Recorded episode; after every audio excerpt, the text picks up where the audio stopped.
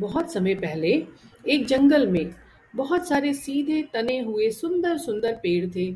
उसी जंगल में एक पेड़ अलग अलग सा था। उसका तना झुका हुआ और टेढ़ा मेढ़ा था। उसकी डालियाँ भी टेढ़ी मेढ़ी थी। अपनी इस हालत की वजह से वह पेड़ काफ़ी उदास रहता था।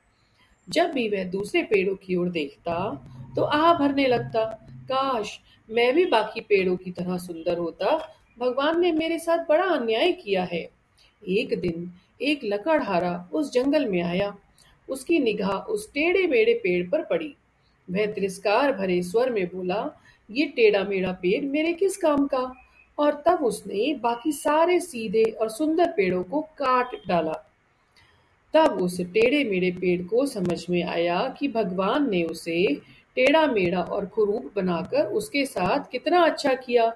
क्योंकि उसके इसी आकार की वजह से ही आज उसकी जान बच पाई।